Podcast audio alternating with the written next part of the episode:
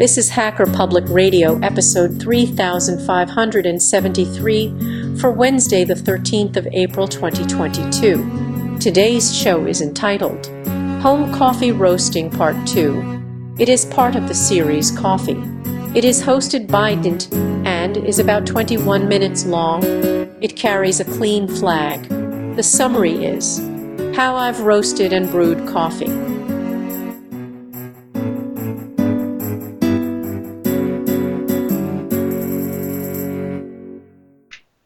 Hello and welcome to another exciting episode of Hacker Public Radio. This is DNT.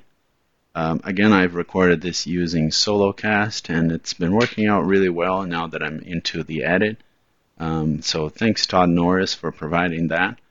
Um, and I recommend other hosts and prospective hosts give it a try because it does make this process quite a lot easier, especially to um, record something where you want to actually cover certain things. So this is going to be part two of my um, two-part episode about home coffee roasting. Um, I uh, the first episode came out about two weeks ago. Uh, so uh, if you if this sounds interesting, you may want to go back and listen to that one if you if you missed it. Um, so thank you for joining us today, and here we go with the recording. So now how I roast and how I have roasted coffee. So I started out with the classic popcorn popper uh, it's one of those countertop things that um, is like a, um, an air roasting thing uh, that's designed for popcorn. Uh, there are certain designs of that kind of machine that works very well for coffee roasting. So it um, and it's it's kind of good. It it blows the chaff away uh, in a neat way, so you can have your your bowl to catch all the chaff that's flying out of the thing uh, through the chute that kind of directs it down, you know, and uh, and of course there's no smoke suppression, so you you really have to do it under um, an oven, a stove hood, or something like that. So, uh, but then then it's okay. I used to do this in a, in a one bedroom apartment with just under the hood, and and it's just absolutely fine. It doesn't even set off the fire alarms in the apartment. Uh, but it does make a lot of smoke, so be, just be aware of that. So yeah, that's a great way to start roasting. It's it's you know you pay almost nothing, so if it doesn't work out for you, if you don't like it, you know you didn't lose a bunch of money on it. You but the thing is, you can only roast a really small amount. Also, it's supposed to roast very very fast, so uh, because there's no temperature control at all, so it's harder to um, uh, i mean, again, this, all this is very subjective, but one of the things that many people think is that it's uh, if you roast coffee slower, you uh, develop certain more desirable um, flavors in it.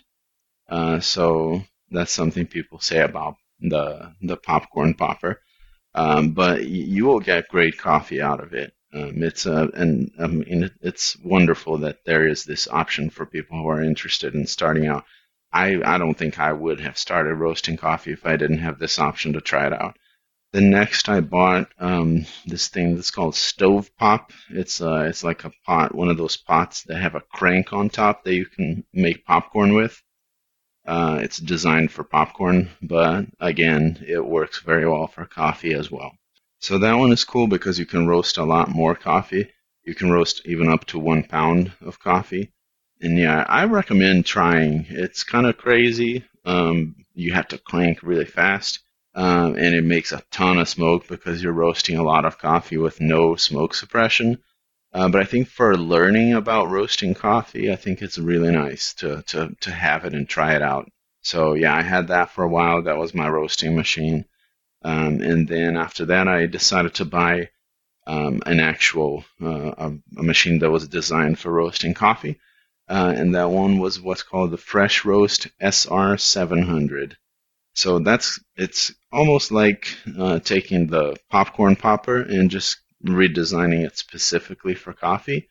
Um, and uh, it's the same kind of idea. It's an air roaster. And what was cool, what was really cool about the Fresh Roast SR700 is it, it had a it had some kind of Arduino thing in it, and it had a USB port, and then you could connect it to your computer. Uh, and then the company that made it, they they have their own um, software that's not very good. I never even tried it because it doesn't run on Linux. Um, and uh, there is actually um, there is a uh, something called Openroast. That it's uh, so there are two things. There's Openroast, which is like a graphical user interface application in Python, and there's uh, something called uh, it's a Python library called Fresh Roast SR700. Uh, those together allow you to control your your roaster from the computer. So then, yeah, there are lots of other kind of higher end roasters that are controllable from the computer. You can you know you can map out the roast temperatures the whole the whole way. Um, so this thing allows you to to do that with the Fresh Roast SR 700. Um, it'll basically um, it'll alternate between uh, the, there are three heat levels in the Openroast: low, medium, and high. So it'll it'll rotate from high to low or from high to yeah, I think it's from by default it's supposed to be from high to low. It'll rotate between those really fast to regulate the temperature based on the thermometer that's in it. Um, so so yeah, you can um, create your your roast profile. Uh, you know how your temperature rises over time in the roast. Um, in in this case, that those are the two variables that you have, and um, and then it, it, just you just basically hit run and it and it does it for you. And then all you have to do is be there to remove your coffee and move it to something to cool um, as soon as it's ready. Um, so yeah, my uh, unit of the Fresh Roast SR700 actually had an issue where um, this application wasn't working because whatever uh, signature it used to identify the low level when it was switching between high and low to regulate the temperature, the low level didn't work on my unit. And then I found uh, on GitHub, uh, there's a bunch of other people had the same problem. Apparently, some SR700 units have this issue. Uh, and then somebody on uh, GitHub actually wrote a change to the to the Fresh Roast SR700 library, um, so that instead of rotating from high to low, it'll rotate from high to cool, which is off basically. Uh, so then it, it, made it work, uh, and then I could I could use the um, I could use Openroast uh, on Linux with my um, SR700 so yeah, I, I used that one for a long time, and uh, but I have since moved to another one that uh, allows me to roast more coffee at all at, at once. Uh, now, since I mentioned cooling, like you you you have to be there to remove the coffee and dump it into something to cool. Uh, so yeah, ideally the best way to do that is having like a colander. Um, I think that's the right word. Yeah, the thing you you know for straining your pasta or whatever uh, and then just put it on top of a fan. Uh, I have this fan that you can rotate it, you can tilt it so that it's pointing straight up, and then I can just set the colander right on top of it, dump the coffee on it, and then in like two minutes it's cool to the touch. Um, and, and that's another thing a lot of people say it's important to cool your coffee quickly um, because otherwise it keeps cooking, right? Um, so so that's that. And then the, the fresh roast SR700, for example, when, when you hit the cooling cycle, it'll just turn off the heating element and it'll just blow air. Um, but of course, the, um, the, you know, the whole thing is still very hot. So it's, it's going to take a while to cool. Uh, and yeah, actually, I should say with the, the fresh roast SR700, there are three variables. There's the, uh, you can set the, the heat the time, of course, and also the air speed, the, the fan speed. Uh, so that's another thing. For example, I, I used to use uh, the cycle I used to, the, the profile I used to use, it started like the fan setting a little lower because, um, you know, the coffee is all cool. Um, and then the, the fan setting goes up uh, towards the end when the coffee is getting really hot. Uh, usually, that's a common thing. Whatever whatever way you have to move the beans, uh, you want to increase it towards the end to kind of prolong the end of your roast. That's supposed to be a good thing to do. So then I moved to the Behmor 2000 AB Plus. Uh, that one is a great machine. It's um, it, uh, it I I don't get to use uh, the laptop to control it, um, but it has its own um, programs in it, and it has manual control, so you can just be there and kind of execute your your roast manually. And uh, yeah, I really like the Behmor because it's um, it's got the, like these buttons A, B, C, D, and then you just kind of had to know what the buttons do at certain times. Um, so because the the the design the it's like the design uh, the the uh, the interface, let's say, uh, it really makes sense to someone who's using it and who knows how to use it, who maybe someone who has a little bit of experience roasting coffee. It makes a lot of sense to someone like that, but it probably doesn't make any sense to anybody else. Is my point. Uh, and also another thing is Behmor uh, sells a lot of the parts, um, so you can repair your machine um, on your own, and even they they actually sell the like if you had an older model, they came out with a newer model kind of recently that had some new features in the electronics, and you could actually buy just the electronics and replace them. You know, I mean, uh, you know that's the kind of thing you want to keep a company that does that, right?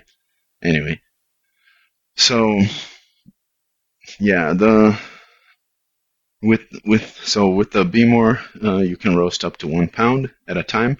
I usually roast uh, one pound when I'm roasting uh, decaf. I roast half a pound. Uh, it's a drum roaster, so it's uh, it's basically like a, a um, an electric oven um, that with a fan, and then it just has like a drum in it that spins, and your coffee sits in this drum, and so you can control the temperature, the temperature, uh, the the not not not the temperature. You can control how much power you send to the heating element, and and those are uh, 0, 25%, 50, 75, 100%. Uh, you can also there are two speeds for the drum, so you can increase the the drum speed towards the end of your roast to um, make your beans move more and um, help them withstand the temperature um, and extend the roast towards the end. And uh, also the Behmor AB uh, 2000 AB uh, has uh, some smoke suppression. It has this kind of thing, kind of like a catalytic converter, that uh, it really reduces the smoke. You you still get plenty of smoke. Uh, it will definitely set off your fire alarm if you don't do it like right by a window or under the the hood. Um, but um, but it's much less than it would be otherwise, especially if you're roasting a pound, right? And now brewing. So I'll start with the grinder. I use a grinder from Baratza. Uh, the name, the model is Encore. It's their cheapest one. Uh, again, this is a company that sells tons of parts for their machines. They support their machines. Uh, I just ordered a couple of gaskets um, for my grinder. Um, so yeah, great to see. You can basically rebuild the entire thing. Any anything you can buy the motor, you can buy every single part in it separately, uh, and rebuild your entire grinder if you have to. Uh, great thing, and it works really well too. It roasts fine enough for espresso, so I recommend the Baratza grinder um, Encore, and they they have other more expensive ones too. And then for uh, actual brewing, when I first started drinking coffee. Uh, I used a moka pot, and I still love it. It's uh, you know absolute classic. Uh, makes great coffee. One of the best um, home coffee making machines you can have, really. Uh, then after a while, when I spent some time in the Dominican Republic, I took a French press with me, uh, and that was okay. I don't I don't love it that much. I I have since got rid of it and I don't use it anymore. Later, I used the pour over for a while, um, which also I don't love it. It's okay. Uh, it can make kind of good coffee, but I'm I'm I like the stronger stuff. Then I made the I got this um, I got this thing that's called the Bruer. It's for making cold brew. Uh, it just uh, controls the dripping um, so that you fill up this reservoir with water and it just slowly drips it into the, the bed of, of grounds. Um, and uh, and you, you're supposed to do this in the fridge overnight. And yeah, it's really delicious. I, I kind of look forward to summer um, for having cold brew like that again. So next, the I got this uh, Flair espresso uh, machine.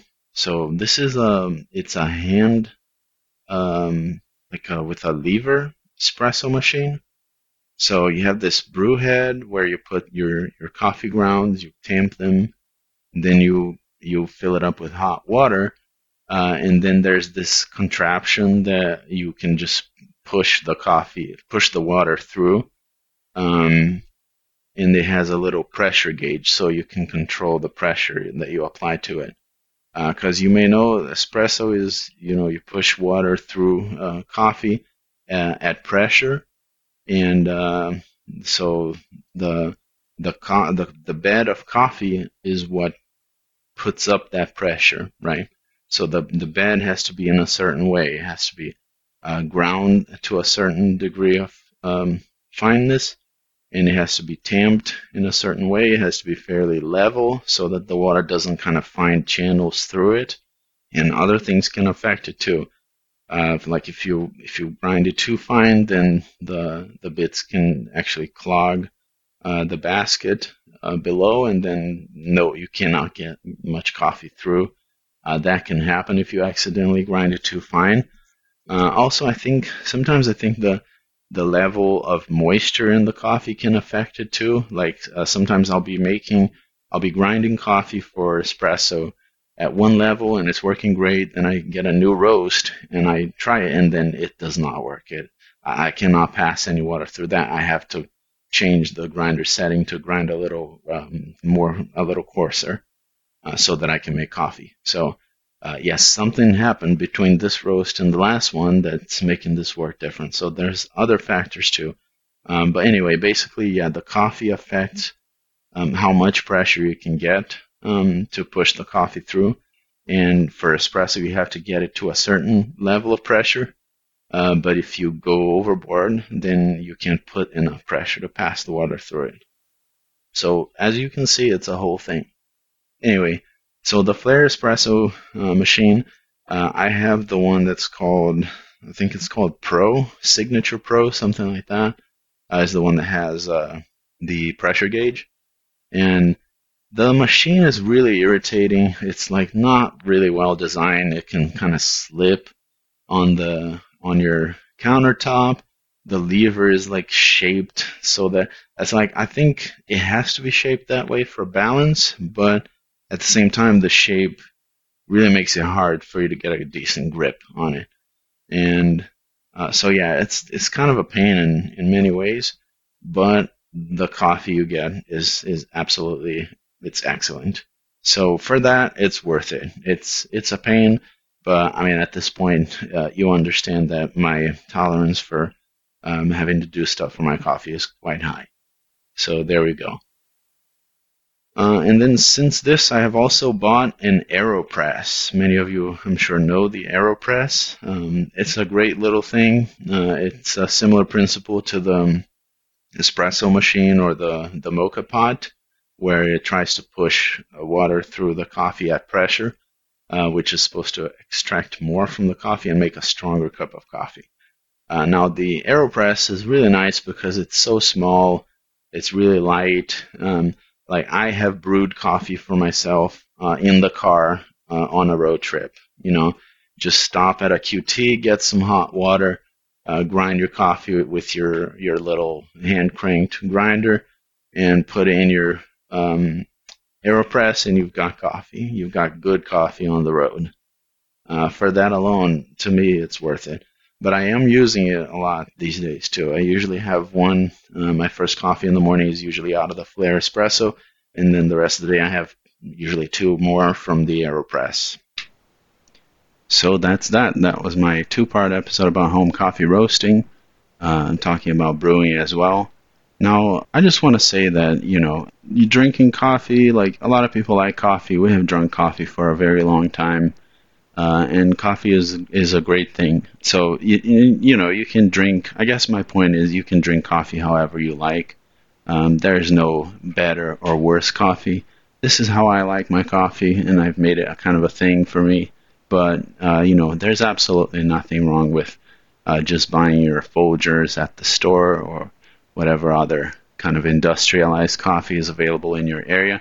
I've done that myself many times. I have my favorite industrialized coffee uh, from Brazil that I used to drink back there, uh, and uh, and I still think it's good. I would buy it and I would I would drink it. It was good, you know. I would boil the water with a little bit of cinnamon, with a, a cinnamon stick in it, uh, and then it would kind of taste a little bit like cinnamon. I remember in the Dominican Republic when I was there, a lot of people would put um, nutmeg in their coffee as well, and a, a, drop of vanilla extract. You know, all wonderful ways to consume this um, wonderful thing that nature has given us. So enjoy our coffee the way you do. Uh, you know, it's a gift that we have. And, you know, if you found uh, all this stuff that I've talked about interesting, then by all means pursue it. It's been fun for me. Uh, but if not, keep your coffee because it is perfect just the same. Thank you for listening, and tune in tomorrow again for another exciting episode of Hacker Public Radio. Bye bye. Have been listening to Hacker Public Radio at hackerpublicradio.org. Today's show was contributed by a HPR listener like yourself. If you ever thought of recording a podcast, then click on our contribute link to find out how easy it really is. Hosting for HPR has been kindly provided by anhonesthost.com, the Internet Archive, and rsync.net. Unless otherwise stated, today's show is released under a Creative Commons Attribution 4.0 International License.